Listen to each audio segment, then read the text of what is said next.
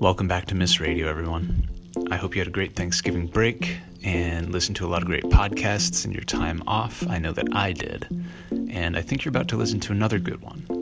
You're about to hear a conversation among three MIIS students Kat Struss from the IPD program, Jimmy Smith of NPTS, and Trusha Castellino, also from NPTS. They each come from a pretty unique perspective as far as their experiences and studies go. Jimmy is a veteran of the Marine Corps and, as I said, a nonproliferation and terrorism studies student. And he has a very nuanced view on gun control as a person who knows how to use a weapon and knows what it means to be educated about weapons. I think you'll really appreciate his perspective on the gun control debate here in the US. Similarly, I think you'll really appreciate Kat's perspective. She worked on the Brady campaign over the summer and learned a lot about the advocacy efforts for gun control here in the US. And I think the interplay between her and Jimmy is going to be one that really enriches our understanding of this issue. Complementing both of their perspectives is Trusha's. She studies the global arms trade and the dynamics, the things in common with gun control, I think you'll find surprising. The sort of contradictions in policy between what we do domestically in terms of controlling small arms and what we do internationally as far as just selling them to the highest bidder. Uh, some of it's infuriating, some of it is puzzling, all of it's compelling, and I think there's a lot to be learned from the intersectionality between what determines policy in terms of gun control and policy for the global arms trade. Without any further ado, here's the conversation among Jimmy Smith, Trusha Castellino, and Kat Stress, with yours truly, Gabe, um, as the facilitator. All right, enjoy. All right, we are here on Friday, November 9th, with Jimmy Smith, Kat Stress, and Trusha Castellino. I'm going to have each of you introduce yourselves before we get into our discussion of gun control and the arms trade. First, Jimmy, who are you? Hi, so I'm a student at MIIS. I study uh, nonproliferation and terrorism studies. I served in the Marine Corps for several years, and uh, I am a California native from Northern California, which it, my town might soon be burned up in the fires that mm. are hmm. going up near Paradise. I, and I hope that doesn't happen. Me too. Kat? Hey, I'm Kat. Uh, I study international policy and development here. This is my last semester. Um, and I guess relevant information for this is I did um, a summer with the Brady campaign to prevent gun violence uh, recently. Um, and while that was, you know, focused on partnerships, my my sort of overall goal is monitoring and evaluation and getting into that. So I sort of did a bit of that while I was there as well. Cool. Uh, hi, my name is Trusha Castellino. Like Jimmy, I'm also a nonproliferation terrorism studies student um, in my third semester. Um, relevantly, this summer I was uh, supporting Jeff Abramson, who is the coordinator for the Forum on the Arms Trade, mm-hmm. which is an experts network that works on arms trade and conventional arms issues. Um, and so this was something that uh, I have become very passionate about. So thank you for having us to speak about this. Oh, man, it's our pleasure. I will look forward to hearing about that experience. Um, I think we're going to start with Kat's experience over the summer with the Brady campaign. Oh no! Uh, so yeah, don't. Oh, I hope it's good. How did? yeah. I hope it was a good one. Yeah, just yeah. what did you do? How did the, how did the summer unfold? Yeah, great. So um, as as with all things graduate school related, I felt that I needed an internship. um, and while I was originally looking for something more explicitly in the um, you know DMIL world, I applied for the partnerships internship with the Brady campaign because I thought it would be an interesting deviation from my prior experiences. Um, I had never really looked into, uh, you know, gun control or even the debates around it whatsoever. You know, mm. I'm from Minnesota, a big hunting state, so it was never something that we right. even talked. I was, you know, it was just like we didn't have guns in the house, but if somebody had a rifle lying around, I didn't question it.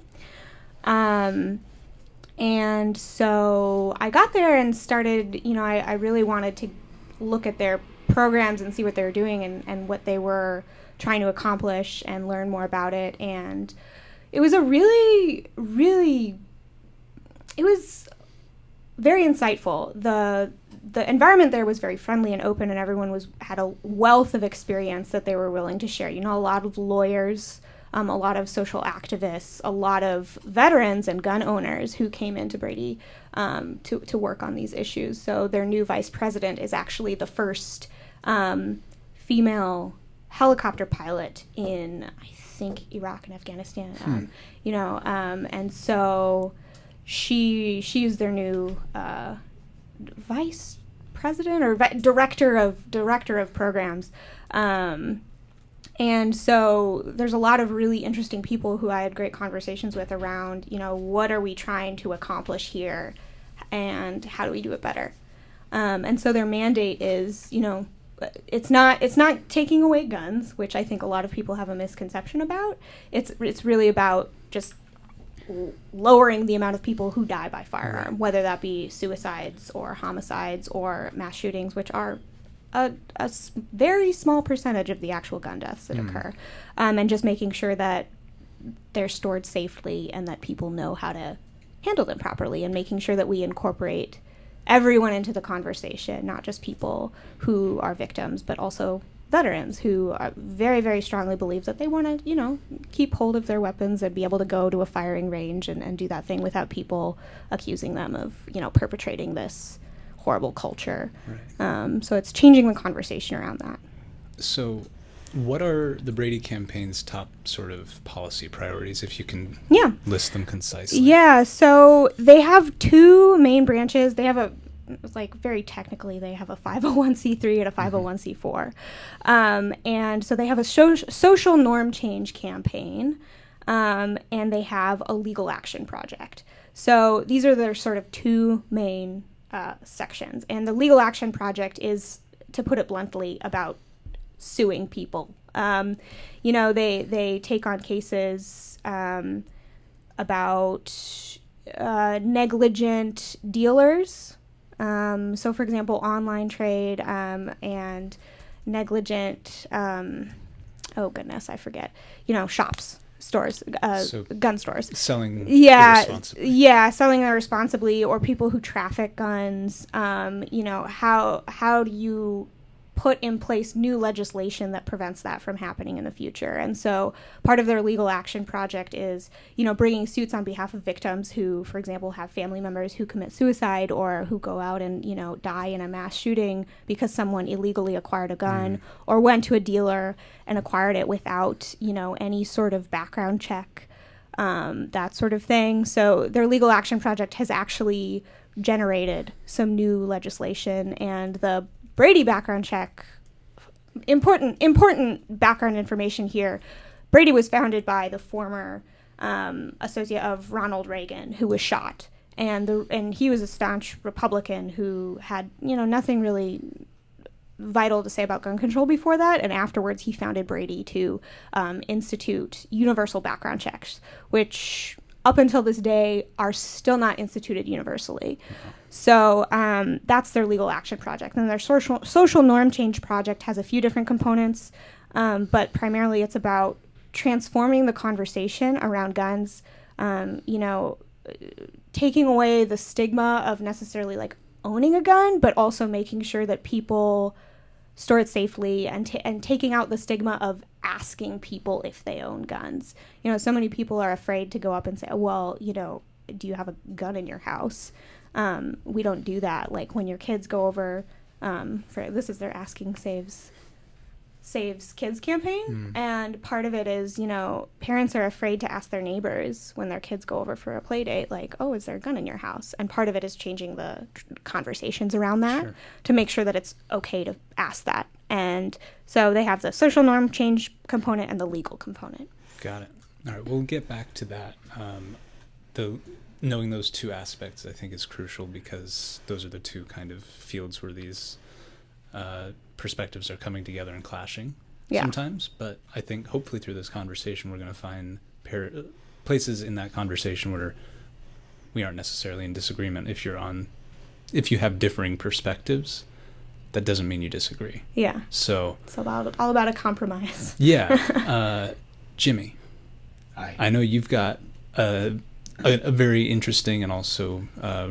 well-reasoned take on gun control so when you hear kat um, talking about this project what, what is your immediate reaction to you know the movement to reduce the number of guns in people's hands. I think that um, a lot of what she says, I, I typically agree with. I don't think it's she's saying to necessarily reduce the number of guns in people's hands per se, as opposed to um, maybe helping educate people so that they're more responsible when they have those weapons. That's a good distinction. and. I think that and that's something that um, I uh, have talked with people quite a bit. I think a lot of people that when they react very negatively toward um, gun control legislation stuff, there's two main reasons. One, they're afraid that it's like a kind of a very incremental process to eventually disarm everyone mm-hmm. in the country, and so it's very slow. And they're afraid that the closer you get, the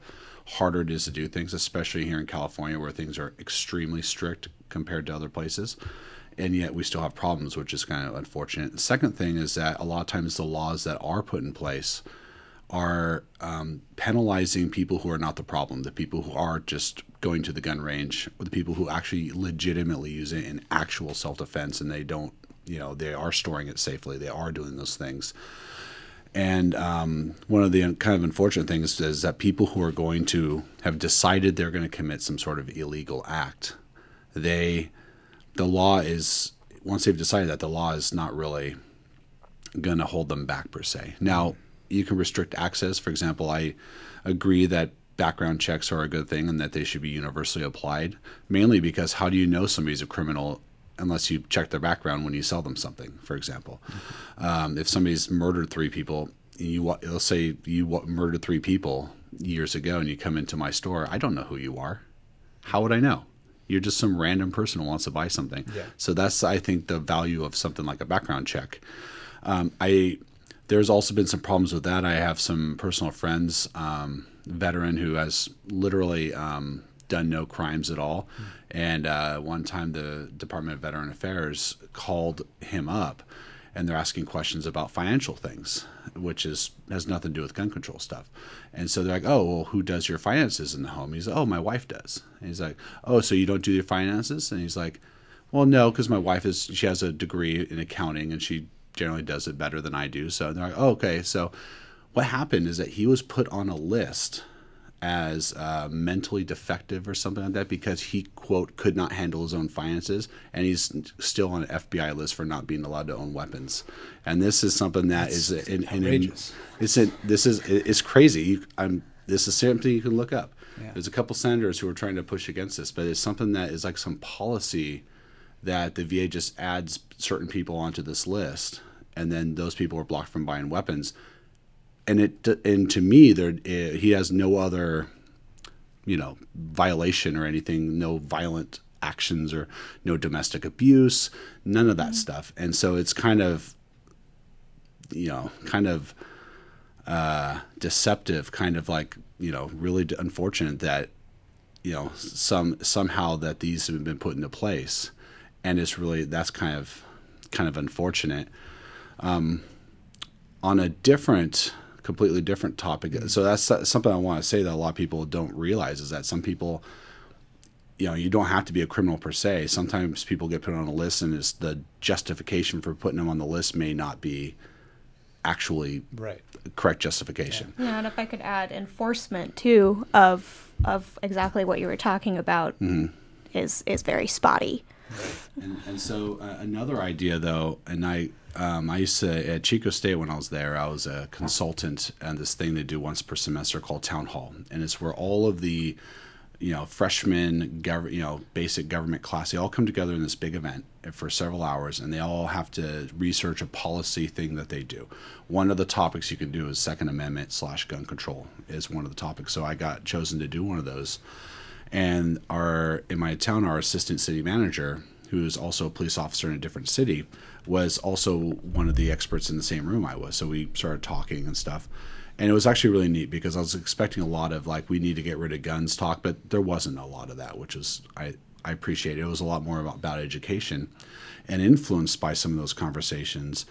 After the event, as I was walking with the assistant city manager back to uh, City Hall, um, we he kind of mostly him kind of came up with this idea that wouldn't it be neat if there was some sort of like training or like a classroom thing, for example, that it would be a pretty long one, maybe like six months every Tuesday, Thursday night for a few hours, maybe every other weekend. And what it teaches you is several things. Most important is how big of a responsibility it is if you choose to own a firearm, hmm. and that how much you need to really pay attention to what is going on with that you know, and then you also educate people explicitly on what does the law currently, what does that actually mean? If you're armed and you're there's a police officer, how should you interact with them? If you are armed and somebody's attacking somebody, should you intercede or should you not intercede? What what are the pros and cons of each of those decisions and what are the possible liability options there? that you you do go to the range and you learn how to fire the weapon, take it apart, put it together, clean it properly, all those different things, how to store it. You know, if there's kids in the home, how you need to maybe take some extra uh, steps to make sure that they don't get in the hands of others. If you have some young people, maybe teenagers, and they want to try it out, you can how to sort of some good habits to help them to learn properly how to do it and under your supervision so that you know you're in a range or something so that people are being responsible. And i think that when we look at like decades past in the 1960s and 1970s i wasn't alive during those times but it seemed like there was a lot less problems. And there's even stories where people brought their rifles to school because they went hunting after school after they were done school they all went hunting. That was the fun thing they all did back in the day and I don't advocate for people bringing guns to school, so let's be clear on that. That's good. but but um, I think that the idea was that the parents, many of them who were veterans of either the, the World War II or of Korea or maybe Vietnam, mm. spent time with their sons and many times with their daughters as well to show them and, and really help them to understand that responsibility and to show them how to do things, how to fire it properly, how to put it away, that you had it was a whole process. And when i was in the military i had very i had some but very little experience with firearms before i went in the military. And in the military i learned a lot of that stuff. And i think that a lot, a lot of times when we were talking about veterans they have a memory of using weapons and they're not scary. The weapons to many people are, themselves are not scary it's the person who has the weapon and what they may or may not do that's what people should be afraid of and if we educate people on what we expect, and this goes back to um, the conversation that we were just having a second ago about changing the dialogue, changing the sort of social understanding of things. Mm. That this should, you know, and I don't think it should be required to buy a weapon. People think that, oh, this should be a required course because that just disenfranchises a lot of other people. But it should be encouraged. And um, and when I was talking with that assistant city manager, and this is at the time when California passed a lot of very restrictive laws and stuff that um, he said that there was there would be a lot of laws he would be okay with. Like if you want to own an AR-15 and you went through this class, he'd be fine with it because you have shown you know if you want to have 30 round magazines, he'd be fine with it because you've shown yourself that you are going to be as responsible as possible, and you have taken the effort to educate yourself in a proper way, and um, and I think that that would be something that might be great, not just for California, but you can replicate this appropriately in yeah. all all areas of the United States and possibly other countries as sure. well. Well, all right, we will come back to this part of the discussion soon, but I want to zoom out a little bit and from the sort of individual level of owning, you know, firearms to the sort of national, international level of owning much larger weapons. Uh, Trusha, what is your what is your take? What's your background on this research? Sure. And as a disclaimer, I do want to say that I'm from India. So my cultural understanding of this is also a little bit different. Um, I don't come from a nation where it's very common for people to own firearms. And it's not my place, again, whatever opinions I might have about gun control in the US, it's not my place to say, I think, what domestic policy for gun control should be like because that's a choice that a nation makes, right? And that's a choice your country is making.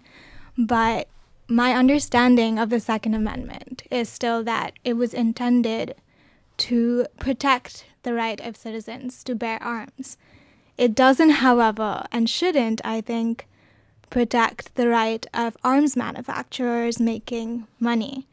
It's not in place to protect the financial interests of arms manufacturers. And unfortunately, I feel like that's what happens at the international level.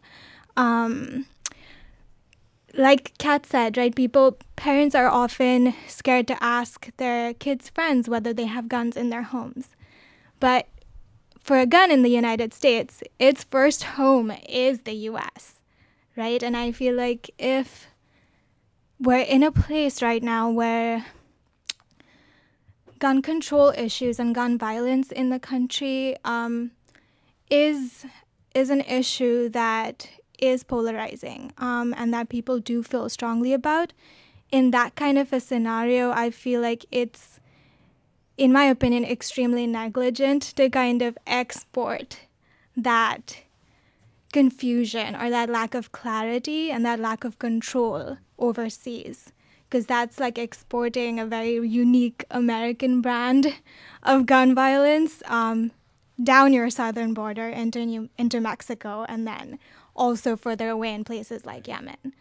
Um, are you saying that the policies around gun sales and gun possession in the U.S. are, in a sense, kind of affecting our neighbors? You know, as far as Mexico and Canada, in terms of the distribution of firearms. I think they do, and I think so for Mexico specifically, um, to speak to that, uh, so guns, when firearms go over borders, um, it happens in two ways, right? Uh, it's either a legal sale. Um, a, a legal sale or an illegal? A legal Got sale. Okay. um, and then there's illicit trafficking. Mm-hmm. So firearms that are going to Mexico are being bought at gun stores legally in the United States and then being trafficked. Um, or they're going to the Mexican armed forces through initiatives like um, the Merida Initiative, which started in 2008 and 2009 as part of the war on drugs. Um, and I think for any country, when they're exporting firearms, uh, a lot of times it is economically motivated, and I think for this administration right now, um, based on new policies that have come into place, a lot of it is economically motivated. What are um, some of those policies? New policies. So recently, as of uh, 2018, there has been a push to move um, uh, firearms, specifically semi-autonomous uh, autonomous weapons, um, firearms from the uh, State Department. So the from can we backtrack a little bit? Yeah, don't worry. Yeah. So, and we're gonna make an edit here and. Right. So for the United States. Um, and its gun export policy. Recently, they've made a change um, to move specific kinds of firearms from uh, the State Department to the Commerce Department. In terms of jurisdiction? Yes. Yeah. And so what that means is that um, the kind of checks that these sales go through um, are a lot lower than when they were under the State Department. And in 2002, there was a congressional action that made it so that um, anytime there was a sale $1 million and higher, uh, it had Congress had to be notified, right? But if you move semi-autonomous firearms off onto the commerce list, um, that doesn't happen anymore. When you say semi-autonomous, is that similar to semi-automatic, or is this a different uh, terminology? Sorry, I mean, I should have said semi-automatic. Okay, that's fine. I just wanted to clarify. Yeah. Yeah. Um, and so what that means is that they're making a distinction between military and non military weapons, which doesn't really exist because semi automatic weapons have multiple uses mm-hmm. um, and can be used by military. Um, and so the US policy recently has heavily favored um, sales for arms manufacturers as opposed to the kinds of human rights violations uh, Mm-hmm. that might be committed by actors who use these firearms. And that could be a state actor or a non state actor. Saudi Arabia, or you know, I guess it could be the Mexican army, but in this Right. case, that And- high-profile client these days is Saudi Arabia. Yeah, and it's state actors who might be working with organized crime or taking advantage. Or- of the kind of instability that criminal activity crimes. creates. Yeah, I think there's a lot of problems in Africa about people using weapons to commit all sorts of atrocities and such, which is quite sad. You know, And of course, Yemen is a very high, Yemen. well, not high profile enough example, but that is a great example of what happens when we essentially turn a blind eye. Syria. Syria. Yeah. Well, so Trusha, when you, when we were walking up here, you mentioned something about reframing the conversation a little bit instead of calling it arms control, it's referring it to it as a study of the arms trade or but when you remove the word control it kind of takes you to a different sort of conceptualization of the issue. As the arms trade is going to continue uh, you can't really control it in a way that's satisfying to anybody. So how how does that look from your sort of professional perspective that you're trying to take here at MIIS? Like what does that mean in terms of the policy approach? What's the difference in that sort of semantic change? I think it's important to recognize it as an arms trade issue um, when you're dealing with conventional arms because these are things that are legal and they're very socially acceptable.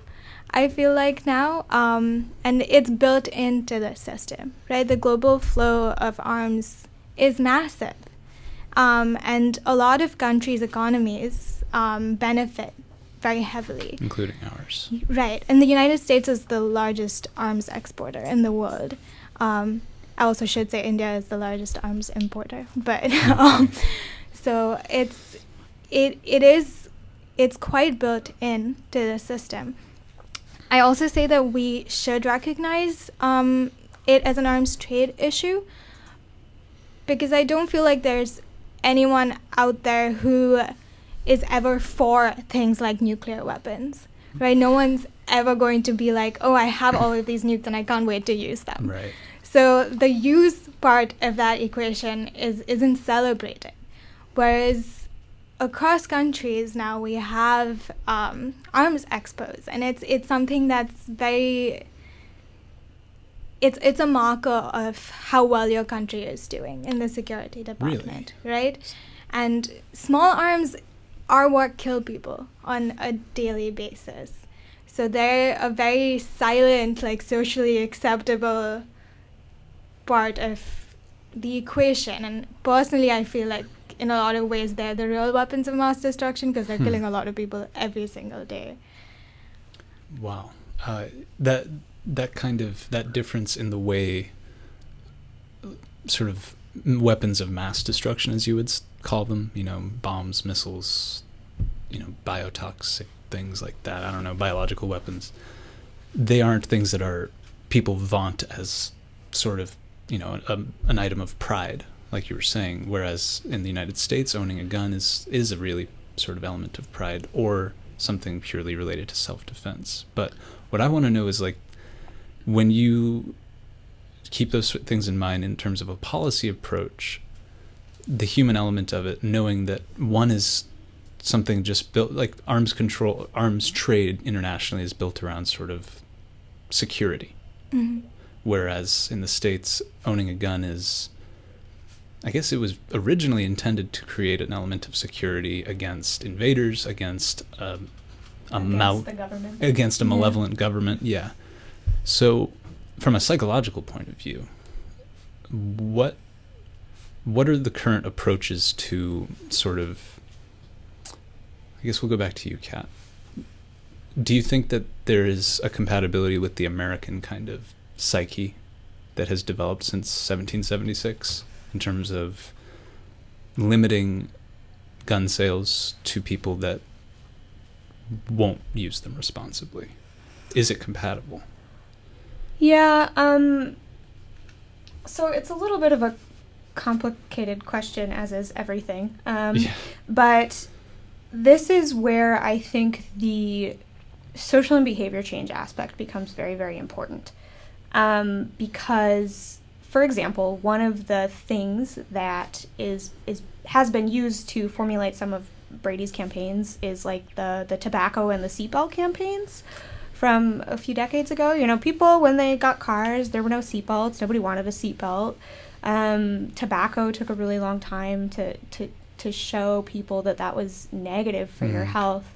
Um, and they were massive campaigns to change people's minds. It, it, it doesn't necessarily have to start with policy, um, especially when you have a lot of people whose identities is really around sur- um, is surrounded by this idea of freedom. You know, I have the freedom to purchase what I want. The market is there, and so there's the social behavior change aspect is really important because it it changes the consumer's perception of what is acceptable to purchase and it changes the dealer's perception of their responsibility to their community. So when you have gun dealers and gun shops who don't care about who they're selling to or what they're selling or what effect that's going to have in their communities, then you have people who are absolutely willing to um, sell, like make straw purchases. So these are ones that are illegal sales. Um, exactly like Trusha was saying, you know, it's it's not just U.S. to Mexico or U.S. to other countries. It's state to state. Um, What what is a straw purchase in this case? yeah, so it's where the the uh, a gun dealer will sell to someone who um, they know intends to probably traffic it across They state borders. knowingly.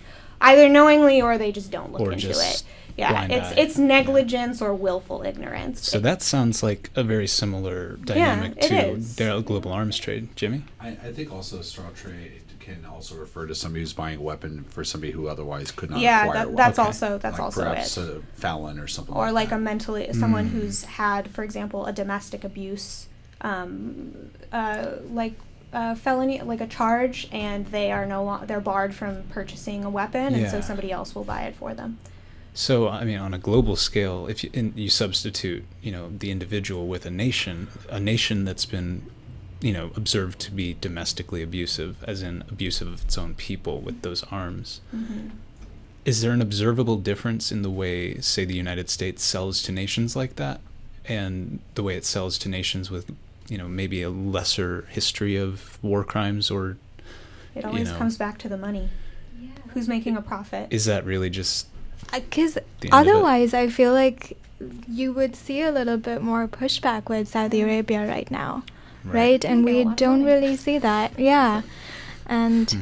and to be fair, a lot of what um, Donald Trump has said about um, arms sales to Saudi Arabia or pending arms sales, the whole one billion Oh, thing yeah. that gets thrown around a lot, that number isn't necessarily even accurate. Yeah. Um, but the problem is when you're working with information that's not true, you're not even making a correct cost benefit analysis, right? Mhm. So if as a nation you decide that selling XYZ arms is going to get you so much money, and that's potentially in that scenario in the benefit of your people, and you make that decision, that's a sound cost benefit analysis.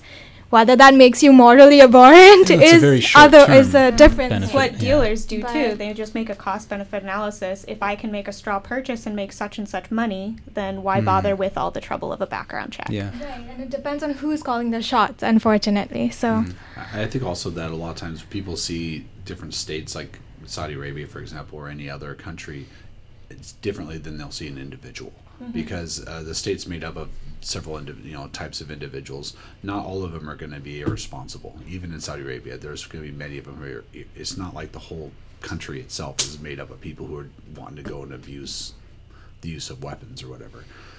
But clearly there are some who um, those weapons who make it down into say Yemen and other places and we have to remember the geopolitical situation in the area in Mhm. terms of you know the Iran competing with Saudi Arabia in Yemen and in other places too that that I think has a big the US is um, uh, ally with Saudi Arabia because a lot of times the US does not get along with Iran A And lot so of times. it's like a, so the Saudi Arabia is kind of like our counter to Iran getting a lot more influence in the area. the enemy of my enemy. Sort of like that, yeah. That's so where I the think that's the in, that's yeah. part of the situation with you have the arms controls. Yeah, you're gonna sell arms to people who are reprehensible, and they're gonna use them for probably some very horrible things because you they are against another country that you Mm-hmm. either think is worse or that you just don't like them and you're trying to oppose them. Yeah.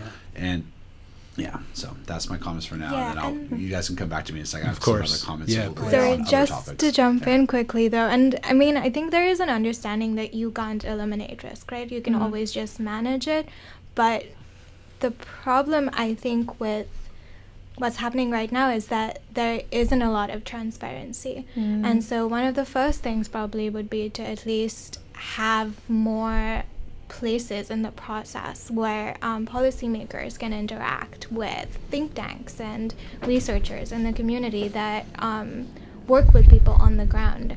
And I feel like that might be a little bit more helpful because a lot of these sales are in good faith, right? You don't Mhm. know what the external actor is going to use those things for. You also don't know what the levels of corruption are like. And so, even if it's not necessarily the party you're selling to, the structures that are in place in those countries are not like the structures in your country. So, I also think though that even when you have think tanks and stuff providing information, it doesn't mean that the politicians will decide to withdraw that support. They may mm-hmm. still realize they may know exactly what those weapons are going to go for, or have mm-hmm. a pretty good suspicion that they're going to make their way into Syria or into Yemen, and still want to go ahead with it because of those other concerns. Because I mean, if you give weapons to Saudi Arabia, I'm pretty sure that some of those are going to at least going to make it down to uh, Yemen, for example, because mm-hmm. they're involved in that war and they want to win it. right. It sounds like it comes down to the values held by the people making these decisions. And if the prioritized value is financial benefit to you know your country or your company, then the decision is going to be an easy one to make. or influence in the region. You don't want Sure. to lose influence in a, a region. You have a lot of um, say, kind of what goes on. So you want to That's what that. politicians do domestically. They have a huge, some have a huge uh, supporter base of people who own guns, and they get, they they want to maintain that right, and so they see the efforts to control these things as infringements upon you know their constituent base's freedoms, um, and so you'll have politicians pushing back against any kind of gun legislation because it, it will it'll be a detri- supposed detriment to their constituent base. With oh, Oh, I was going to say we just yeah that is that is true. We just I always want to make sure that whatever the legislation going through that is actually you know f- trying to f- solve the problem and not Oh, just be restrictive for being mm-hmm. restrictive. That's a huge because in California, point. a lot of the laws have been restrictive, almost just to be restrictive. Or, oh, we're going to stop criminals from getting weapons by But- doing this, and it, it but just the enforcement upsets all the is legally, yeah. you know, the people who are not the problem. Yeah. And so, and and then you know, the people who are the problem aren't following those little laws anyway. They Mm-hmm. go to Nevada by their like, you know, whatever. Yeah. So. But yeah, it's a, you know, well, yeah, it's, there's a lot of uh, interesting Yeah, stuff. specifically I have 'cause- some points on here too. Yeah. Also, that- well, California has um, is number one in terms of strictness of gun legislation. That's very Um, true. and it also has the the least, however, comparably, it has the least amount of gun deaths of any state in the entire nation. interesting correlation. Yeah, um, and and just, ju- but just as a just um, to qualify that, um, Oakland has some of the highest numbers of gun deaths in the nation, including in Cal- within California. It's got the highest number of gun deaths within California, and that actually speaks to Jimmy's point about trafficking from Nevada. Nevada is a huge exporter. They have much less stringent gun laws, and they're trafficked across into Oakland, which, as we know, is a more impoverished area, Yeah. And um, a lot of people there are cut off um, from external support, and a lot of them just get guns and continue to do crime. And there's there's a correlation there between poverty too. Um, I mean, that I think is a really important correlation. Uh, yeah, because that kind of separates the discussion from just the control aspect, the control of sales and possession, Mm-hmm. to what are the s- socioeconomic roots of communities where gun violence is prevalent? Right. And I think education too. Yeah, well, and that's where the Yeah. well, like you were talking about the policies being restrictive just just for restriction's sake. This is kind of what I was very interested in when I was at Brady because when you when you do, for example, evaluations of these programs, you want to get at the heart of the issue. You know, is this actually making an impact, not just in the way that it was originally intended to, but in a way that that legitimately makes a difference to the people who need to have a difference made.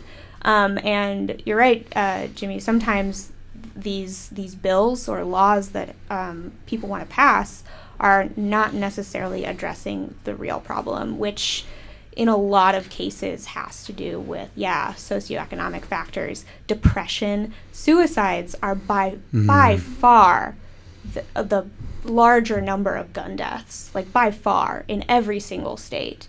Um, most importantly, a lot of them are veterans. A lot of them are young young white men. A lot of them are older white men. And understanding sort of the differences between that dynamic and the dynamic in Oakland, which is impoverished, majority African American population. Um, you know, there's really low educational attainment in that area. There's few job opportunities. It's a food desert. There, all of these things.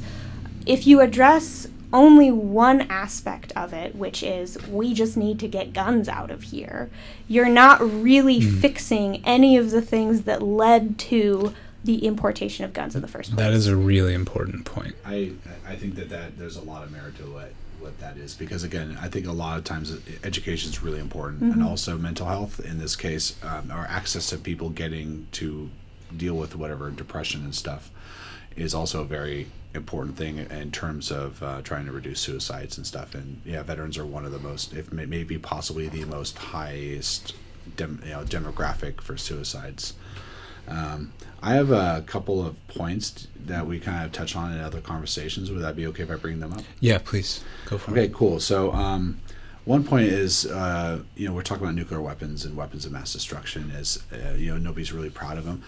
I kind of disagree. I think that for nations, at least, it's a it's a place of power, prestige, um, and pride. That a lot of these, the countries that have them, the countries that don't have them, they want to get rid of them, obviously. But I think the countries that that have them, they want to keep them. Right, right, Yeah. and that's not what I was saying at all. Because also, as You mean coming from a nuclear weapon state, Yeah. um, I I get what you're saying about the pride associated with nuclear weapons. I meant there's no desire to actually use them Let's hope. or like Yeah. open. There's no. Let us yeah, hope. Another no, important like, open distinction. ghosting about how you can't wait to test out Oh. a nuke. Well- I don't know. Our current current administration was pretty proud The about red button, yeah. the big nukes. Right, yeah. So nobody wants really wants the aftermath, I like to think, whereas that's not necessarily true of guns is what I Yeah, meant. yeah. Yeah. I, I think really only people who are wholly uneducated about what nuclear weapons and chemical weapons, biological weapons do are the ones that, oh, we should nuke them. I mean, it,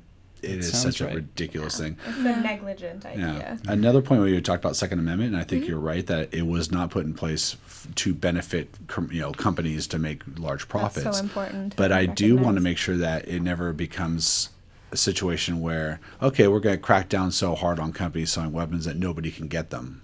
You see what I mean? Like domestically, at least. Yeah, that's the that's the So freedom to purchase. Correct, Yeah. and, and so that people can still bear arms. But you're right. I mean, I don't think that is intended for companies to become rich off of this. Um, and then one another point also is we, as I believe that people are innocent until proven guilty. I'm sure everyone here does. So it, it's kind of a hard position, but it's unfair, I think, sometimes to punish or overly restrict people before they've committed something, a wrongdoing of some sort of violation of the law. And um, now, if you know that there's something coming up, by all means, go stop it, you know, and all that kind of stuff. But again, this gets back to the restrictive gun laws that are kind of just there to be restrictive instead of like um, like you said, like trying to address the actual causes of why people are trying to get weapons in the first place, whether that's poverty, whether that's maybe lack of education, whether that's uh, depression, whether that's whatever it is. And I have uh, two questions for uh, you- you both as well as our host. Uh, first question is: Have you ever fired a weapon before? No. I used a rifle shoot as Yes. a Have you shot a rifle? student. Okay. Yeah. Um, I've shot a rifle, a shotgun, and a couple different pistols. Yeah. Great. I, I, I encourage you guys to give it a sh- maybe go to a rifle range with somebody who's knowledgeable and trustworthy and have them show you how to do it. And second, um, can you do you all understand that the, a lot of I've talked to a lot of people about gun rights and they're like we should get rid of automatic weapons, and it's clear to me that they don't understand that there's a difference between semi-automatic and fully automatic. Oh yeah. Do we do we all know what the difference is? Probably not as well as you can explain. Yeah, it. you you probably know it a lot remember- better. I, I remember you telling me about this, and it was a distinction I had it's, not it's heard about before. the number of rounds you can fire, or Correct. Yeah, That's true. So yeah. what's the difference? I I don't know actually Okay. specifically. This Help is an out, important Jimmy. question because Yeah. a lot of times the conversations around gun control are people like we should get rid of automatic Oh weapons. no, there's definitely a misconception qualifying that. about Right. about So- what different guns can do. Yeah, so fully automatic weapon, for everyone's understanding, is when you pull the trigger and hold it down, bullets just keep flying out like a machine gun. That's fully automatic. Yeah. Semi-automatic means you pull the trigger, you hold it down, one bullet only flies out. You have to let go of the trigger and then pull the trigger again for a second bullet to come out. There are like in military M16s, which are very similar to AR-15s. Uh, there is an option for a three-round burst, means you pull the trigger once and three rounds go out. And the old Vietnam ones had a fully automatic, but they realized they just ran out of ammunition very quickly. But um, to, I mean, there is very is very difficult, and I think you have to get a federal license, and there's a lot of steps to get fully automatic weapons to own them legally, and it is it is you know very difficult to acquire those. And so again, when people say, "Oh, we eliminate automatic weapons," I think either a lot of people are you know ignorant and not i'm not saying they're dumb but they're ignorant and they don't understand the difference uh, between those two weapons and they think they want to get rid of fully automatic weapons but they're not being clear in that communication or some people use it as a as a way to try to advance if they're trying to get rid of if their personal goals get rid of all guns they int- i think sometimes intentionally muddy up that conversation by not specifying the difference there Yeah. and so i think that that's something that everyone should be kind of aware that there is a difference and I that's a an important question sure um, and correct me if I'm wrong, but my understanding also is that it is possible and fairly easy to convert a semi-automatic weapon to an Isn't automatic that what weapon. a bump stock does? So, Yes. so there's there's and a there couple, have been like it, it a lot of depends on the efforts to work with. There's, it depends on the weapon. Um, the most common ones that people uh, know what to do with those is to take an AR-15, and um, bump stocks can work. There's also um, alterations you can do to the firing pin that can try to get that kind of thing going. But again, um, if we say reduce the likelihood of, of those things, and again, I, I think it's not a bump stock. Okay, I mean that's it. Seems like that's a, a reactionary kind of thing because there was a killer who used a, bu- a bump stock, right? But uh, do we take a look at that and actually say is that really a problem, or is the problem more that this person had criminal intention, or that they had serious mental health problems, or that they had some other uh, is there another problem? Is the bump stock in uh, kind of like a red A herring? symptom. A red like, herring or a symptom to try to distract from the conversation make us all feel good we're getting rid of bump stocks Mm. versus actually trying to address what the root causes are Right, and I'm Yeah. I'm just curious because I'm thinking about it from the export angle, and Mm-hmm. the United States government can work on improving conditions domestically, but it can't control what poverty looks like or Mm. It what mental health looks Yeah. like outside, right? So it to can have encourage countries to do that Yeah. Well, that's where that it it, that's, continues to sell that's where that intersection of, of policy and culture, cultural transformation, sort of really becomes important when you when you think about at least in terms of enforcement. Um, you know, the ATF uh, they they do uh, these checks every year for What's deal the oh gosh, I'm gonna butcher this. Is the tra- to a tra- uh, firearm tobacco and firearms? alcohol tobacco, yeah, firearms. alcohol, Okay. tobacco, and firearms. Got yeah. Okay. Sorry, I like should They- they- I should know they that very well. those. For the Um, listeners' sake. Yeah, but um, they they do checks every single year for for gun dealers um, just to make sure you know um, th- they collect all of the illegally uh, found weapons. So weapons that were found at the scene of a crime that they realized were sold illegally um, through, and they do this through tracing. Um, so they can do like ballistics tracing and everything like that. Um, and so they they go and they cross check with all of the gun dealers, and a lot of times it's the same, you know, one or two that continuously sell these weapons that are being used, uh, for example, AR-15s, um, and enforcement in actually shutting down these places or finding them is really spotty.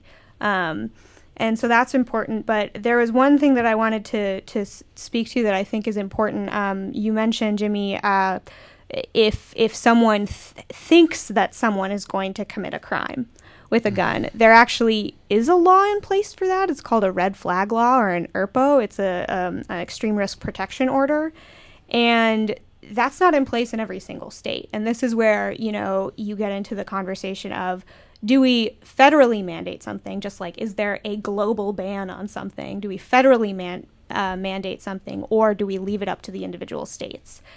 And I think the tension here comes from those illegal traffickings over borders from states or countries that have, you know, uh, limited supervision over weapons uh, to states or countries mm-hmm. that have increased supervision.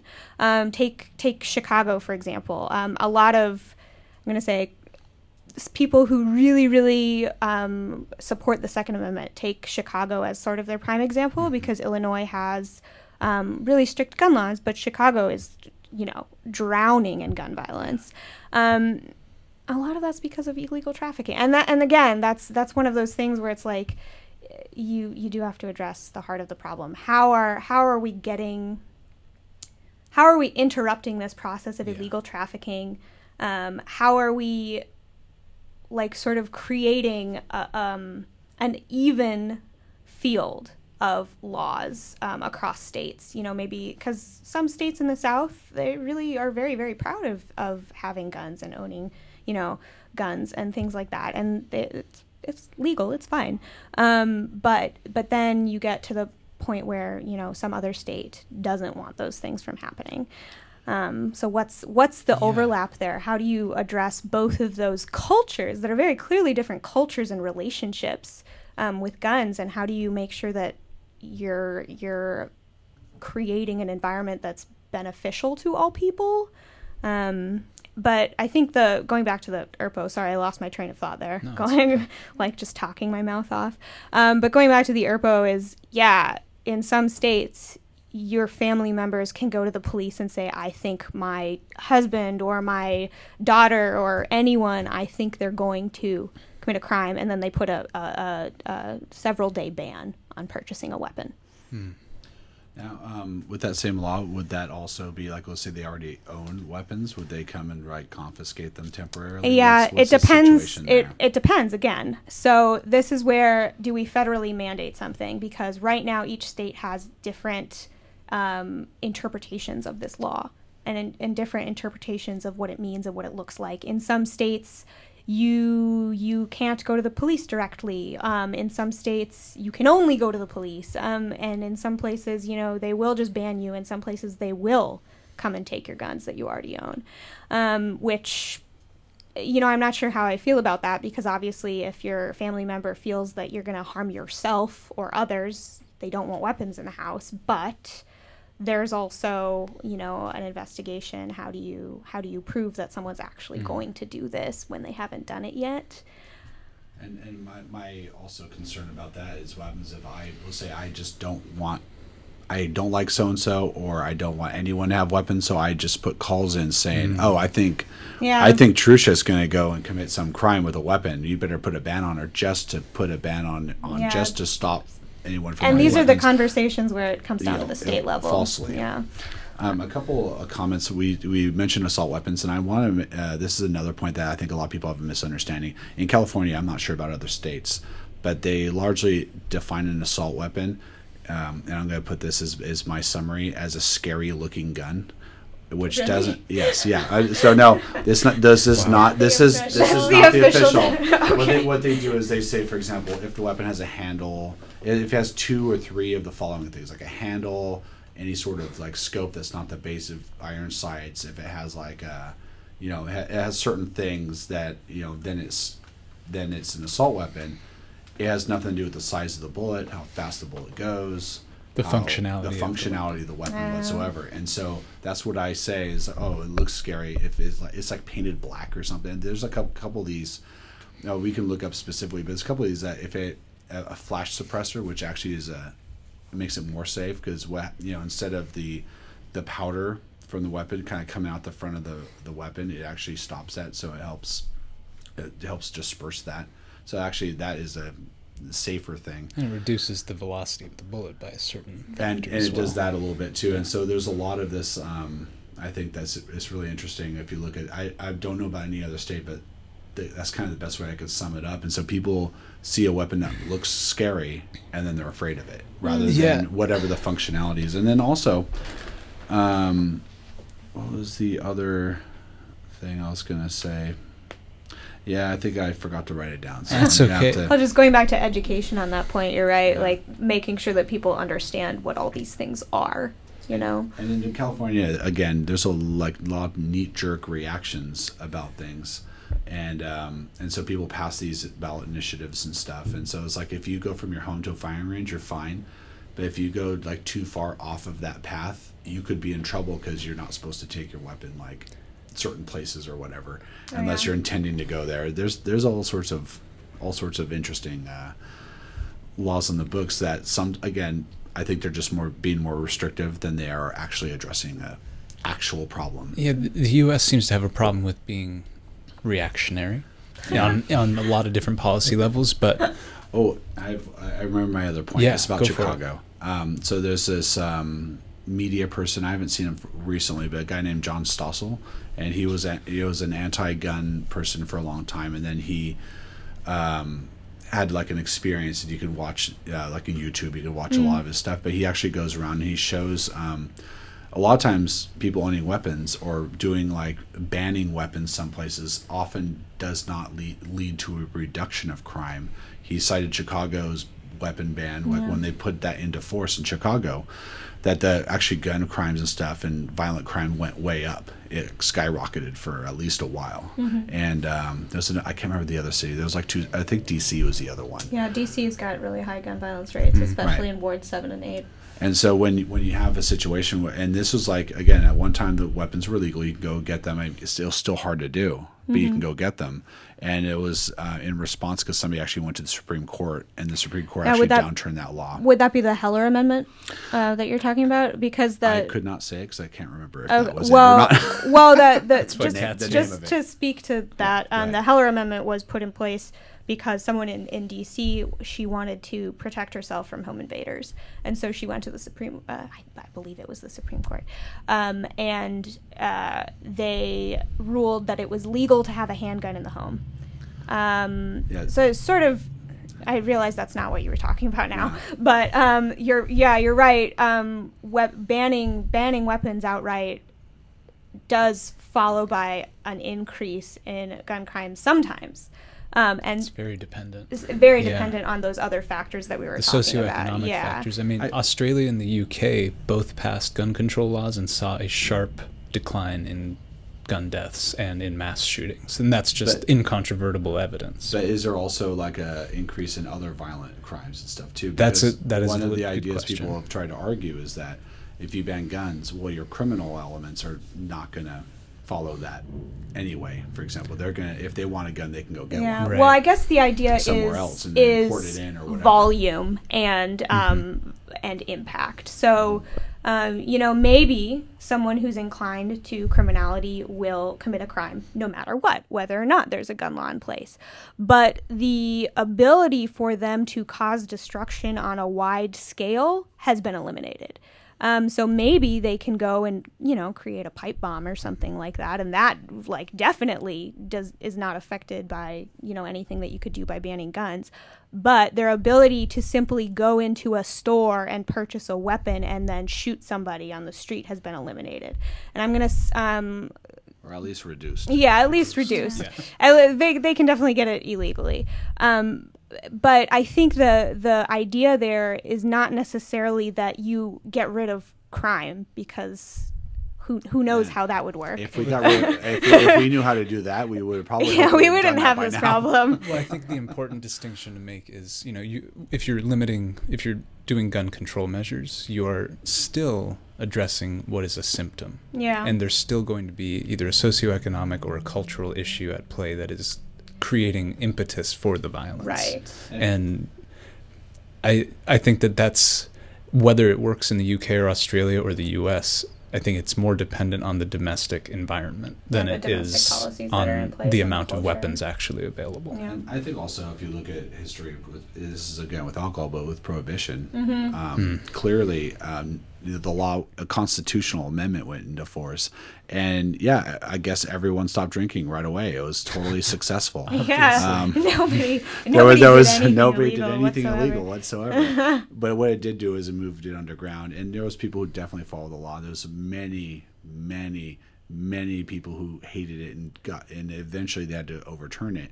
The war on drugs, as unfortunately, is another problem. Yeah. You know, um, recently in California, marijuana has been legalized, but man, I have friends who've been smoking. uh, I have friends as grandparents who've been smoking marijuana. I mean, I guess the and, difference and there is doing that- other hard drugs Yeah. too. Right. So it's not like you're just because you have a law against it means that you're going to get rid of it. I But think then you can tax it. can. but I think I, thi- I think a lot of it really has to do with um, how do you approach it as a cultural Yeah. phenomenon to kind of convince people socially, hey, if you're going to do this, you have that choice, but there are some major you have to take responsibility. There's some Yeah. things you need to learn and understand in a in a very important way and provide like kind of what I was suggesting like education Yeah. so that people. I've been kind of told point blank this is what this is this is what this means if you're going to choose to do this. And yeah again I don't think that people under 18 should go around and buy a bunch of guns. That clearly that's not the case but um, just like they can't drink alcohol and they can't you know do these other things but still you know if you have an avenue for people to learn more about if they're going to choose to do this this is what you have to you have to make a lifestyle change effectively potentially to uh, make sure you're being responsible I like that you said. Sorry. Um. Yeah. Go. No. No, no, I, was, I was just the lifestyle change thing uh, made me think of the the most recent campaign that Brady launched, which is called End Family Fire. Um, and it's exactly what you're talking about. It's absolutely that educational component, making sure that people are aware of the responsibilities involved in gun ownership, and encouraging, you know, safe storage so that children can't just wander into like your basement box of guns. that's a pretty good idea yeah um, and and you know so there's policy measures that can be taken in tandem with um, you know cultural transformation for example like saying if you own a gun make sure you have this like locking mechanism for it here's how you do it maybe even have a component that's like we'll offer you like a free one or like go and, and do this so that you address people who are Yeah. poor and can't get these things Incentives. here are some here are some approved versions that we have that we've tested Yeah. and they seem to be very effective Or if you're worried about security, get a dog. Uh, yeah, I, and It's and, good for your and security health. also is really important, especially like you people mentioned people breaking out somebody's Yeah. home, um, and there's there is a good argument that, you know, I mean, sure, call the police, but the police out, take at least a couple minutes. If they're like right around the corner, they take a couple minutes to get there, right? Um, they can come very fast, but five ten minutes might be might be too late. And there, uh, I don't have it on me. I can send it to um, to you, Yeah. but there's actually a recording of a of a woman. Uh, I don't remember where it was, but it was actually she called um, her husband and said, "Hey, there's somebody in the house," and the, and it was somebody who came to the house. She said she wasn't interested in whatever they had to sell her. They, that guy left, and then they came back, and she's like, "Okay, this is really weird." So she took her kids upstairs up to the attic, okay, of the house, and she went and got the guns and went up there. Her husband said, "Go get the guns, go up to the attic. Don't do anything until he comes in." And the husband dialed uh, dispatch for the local law enforcement, and um, and it's like recorded this whole this whole situation where this person goes through the house and comes all the way up to the attic of like, you know, and this is I think they live in the countryside, and and the husband's like, look, if that guy opens up that attic, you shoot him, you know, like you know, like you've gone as far as you can go. Yeah. There's nothing else Yeah. you can do. And so yeah, she eventually shot him. The guy fled because he got shot, and then he eventually crashed a car after like passing out from lack of blood, and the police found and arrested him, took him to the hospital, and all that kind of stuff. And um, so that's an there is there are situations that people have a legitimate right to self defense. Yeah. And again, if it if it's like a big guy against a small girl in a knife fight, the guy is, has an advantage physically. Mm-hmm. You know, if you have a weapon, it's like um, John the field. Stossel says, like the great equalizer, as it were. Just but the, I, but again, it has to be responsible. It has to be something like what that lady did, where she tried her very best to get out, or you, you see what I'm saying, to try Yeah. to get away, and then that guy was being persistent anyway. the corollary to that is making sure that the person who who everyone who has access to those guns knows how to use them like you were saying because the corollary of that is there are a lot of instances where how's anyone who gets a gun for self-defense but doesn't actually train how to how to use use it it, right. properly you know they're not going to react any better than some random person you know? How are you going to um, fumble for your gun in the dark if there's an intruder? Get it aim it properly and fire it all in the span of time enough to make a difference And unfortunately, the, the that lady's husband, like on there, it's like, hey, you're going to shoot him just like I showed you, kind of thing. You know? Yeah, So he had yeah. like obviously taken her and kind the of education on kind of component component is vital. So I want to sort of segue this sort of security conversation to you, Trusha. Um, we recently, in the last, I think, month or so, heard from our Secretary of Defense, John Bolton, about. Was he Secretary of Defense? no, Defense? he's Wait, a national security National advisor. Security Advisor The, to the um, President. The um, you know uh, John Matt or James Matt- Matt, that's Jim right, Mattis okay. is the Secretary of Defense. Other important distinctions, but the, the, the, the what I call the patron saint of Marines. right, right after Mattis? Chest, Mattis, right after Chesty Puller and a few I can other accept that. extraordinarily famous historical Marines. yeah. Well, John Bolton uh, has suggested that we were going to withdraw from the Intermediate Range Nuclear Forces Treaty with Russia. Um, it seems a little counterintuitive, especially given the administration and especially Bolton's stance, uh, relatively aggressive stance toward security. And I want to know why does this make sense, and if it makes sense. I don't think it's Good surprising. I will say that I don't think it's surprising. I do think it sets bad precedent for New START. Um, but for a while now, I think this administration has been inward looking um, and moving away from multilateral fora. So I, again, I'm not surprised, but I do feel like it signals this America first um, theme that the Trump administration has going. Um, and I think that spills over into other agreements. And I, I also wanted to make sure that we all knew that there are international agreements in place for conventional arms control. So there are attempts by many countries, including the United States. Um, there's the Arms Trade Treaty, there's the Convention on Certain Conventional Weapons, you have the UN Program of Actions on Small Arms and Light Weapons, there's the Mine Ban Treaty, Convention on Cluster Munitions. There's a lot of stuff out there.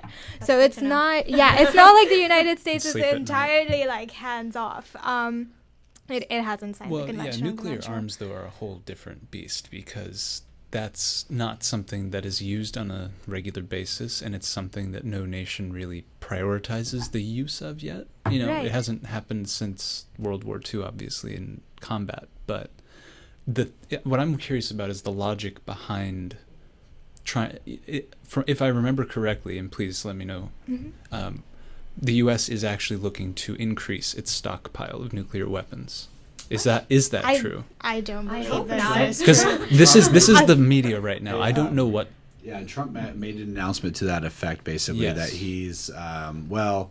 Trump makes a lot of Doesn't- announcements. Doesn't I- one do that's the trick? true. like, Um, is it one enough? To, he, That's- I- that's like the uh, the, use of smaller, more tactical nuclear weapons would is what he sounded like he was prioritizing. Oh, you just But- need Tsar Bomba and then you're good.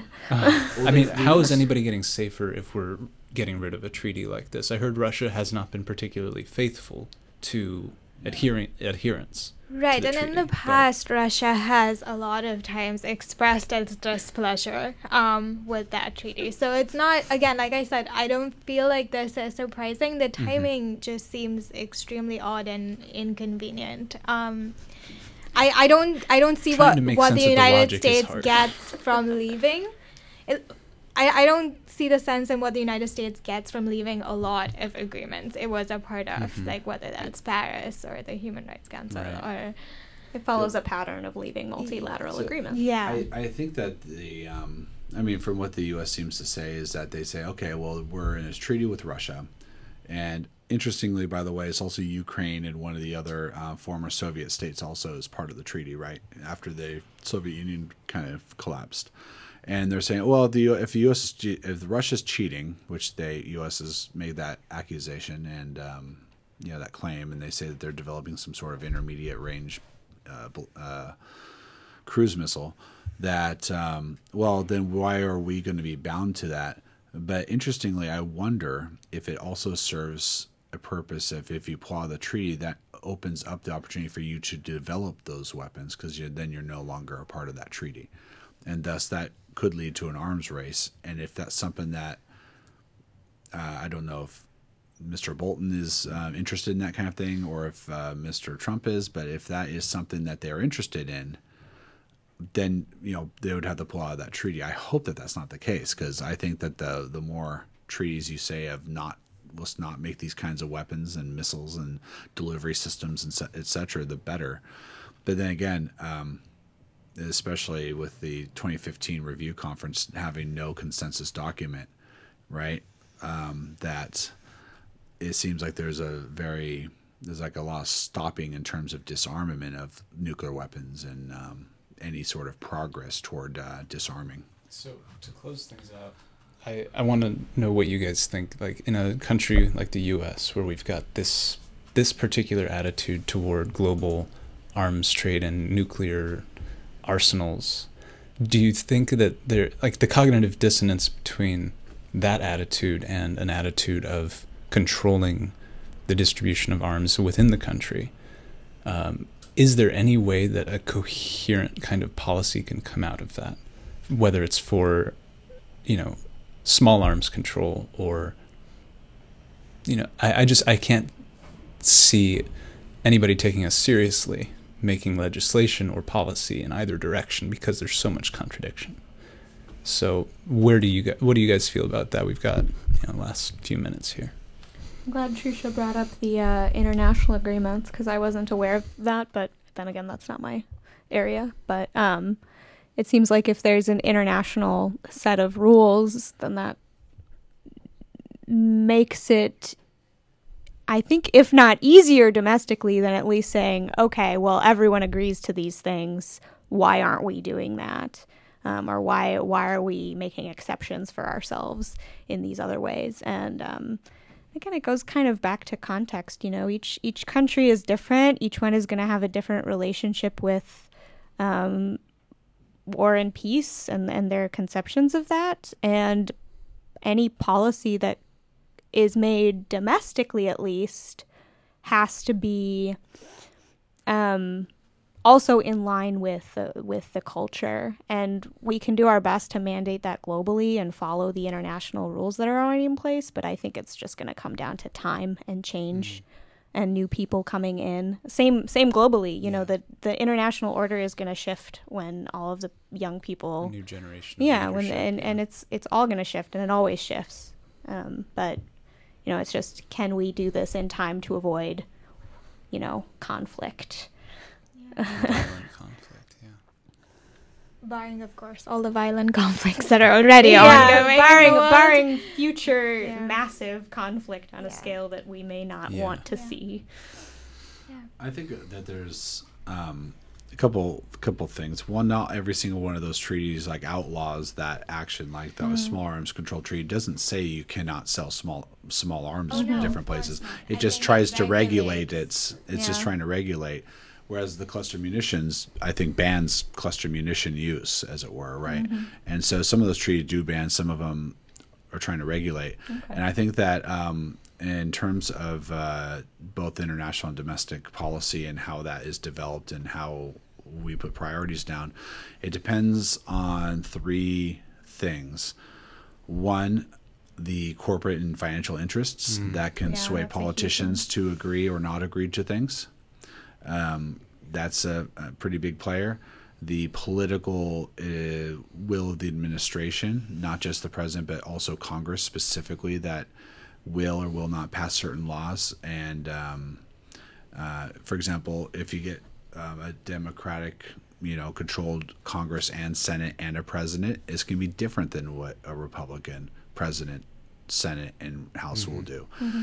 And so that's going to play a big role because they have different values and also the role of people on just people in in the US and around the world putting pressure on those representatives to um, say like hey look this is BS we need to have these certain changes and we need to you know not change to one extreme not change to the other extreme, but find somewhere where people can be reasonably satisfied. And uh, I think a lot, again, the education, again, trying to have discussions, not just try, trying to win the discussion, mm-hmm. if you mm-hmm. understand my meaning. That seems to be going all around a yeah. lot now.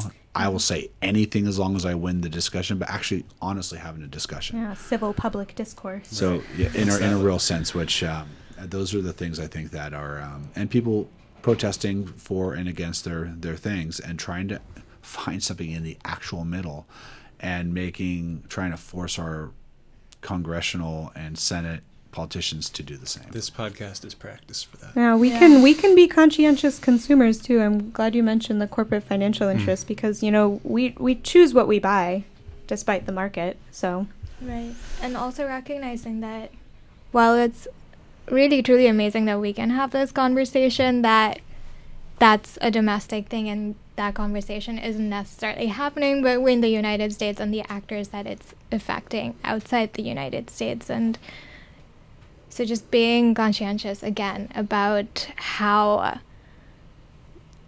gun owners in the united states might feel about us policy sending arms overseas. Yeah. That's education and culture i think yeah. yeah. All right, guys. We've hammered it home. I think so. Educa- education and culture, conversation. Yeah, it's a good and place to start. Far over your time, Mark. all right, thank you all for coming. This has been a really fascinating discussion. Jimmy, Kat, Trisha. Thank you. Been a pleasure. And thank you for the opportunity. Yeah. Yeah. Did you want me to record that or? Uh, oh. Production joke. Good one, Mark. Uh, thanks a lot. But seriously, thank you, Mark, for setting up these recordings. Mark Bassey of the DLC or Digital Learning and Inquiry Center or whatever you guys call yourselves these days. You are amazing and you do amazing work and make this sort of thing possible for students. Uh, thank you also to Caitlin Shepard, aka Binkadink, for continually providing the soundtrack for MIIS Radio. It is her song, Indian Summer, that is providing the outro you're listening to now, as well as the intro that began the episode. Um, and of course, thank you to Jimmy, Kat, and Trisha for sitting down for this conversation. I hope it's the first of many that just gets you thinking, gets you thinking about what these different policy issues have in common and obviously what the differences are, but among many other things, MIIS is a policy school I like to think about these problems from new perspectives and share them with you. If there are other policy issues that you'd like to see from a new perspective, please let me know. Uh, you can email me at gbsanders at miis.edu or just talk to me if you see me. A big thanks to everyone who's gotten involved with MIIS Radio this semester. We're not done. We've got a few more episodes to go before the semester ends and we'll be doing our best to get those out as finals approach and projects impose themselves upon our daily lives.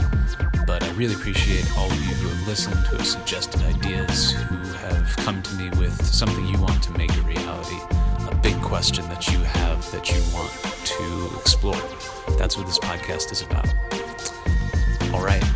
If you liked what you just heard, find us on iTunes, on Spotify, anywhere. Leave us a review I guess you can do stars and actually write stuff on iTunes. That's new for us. Um, look us up, MIIS Radio, on all these different podcasting platforms. All right, that's enough for today. Thank you for listening.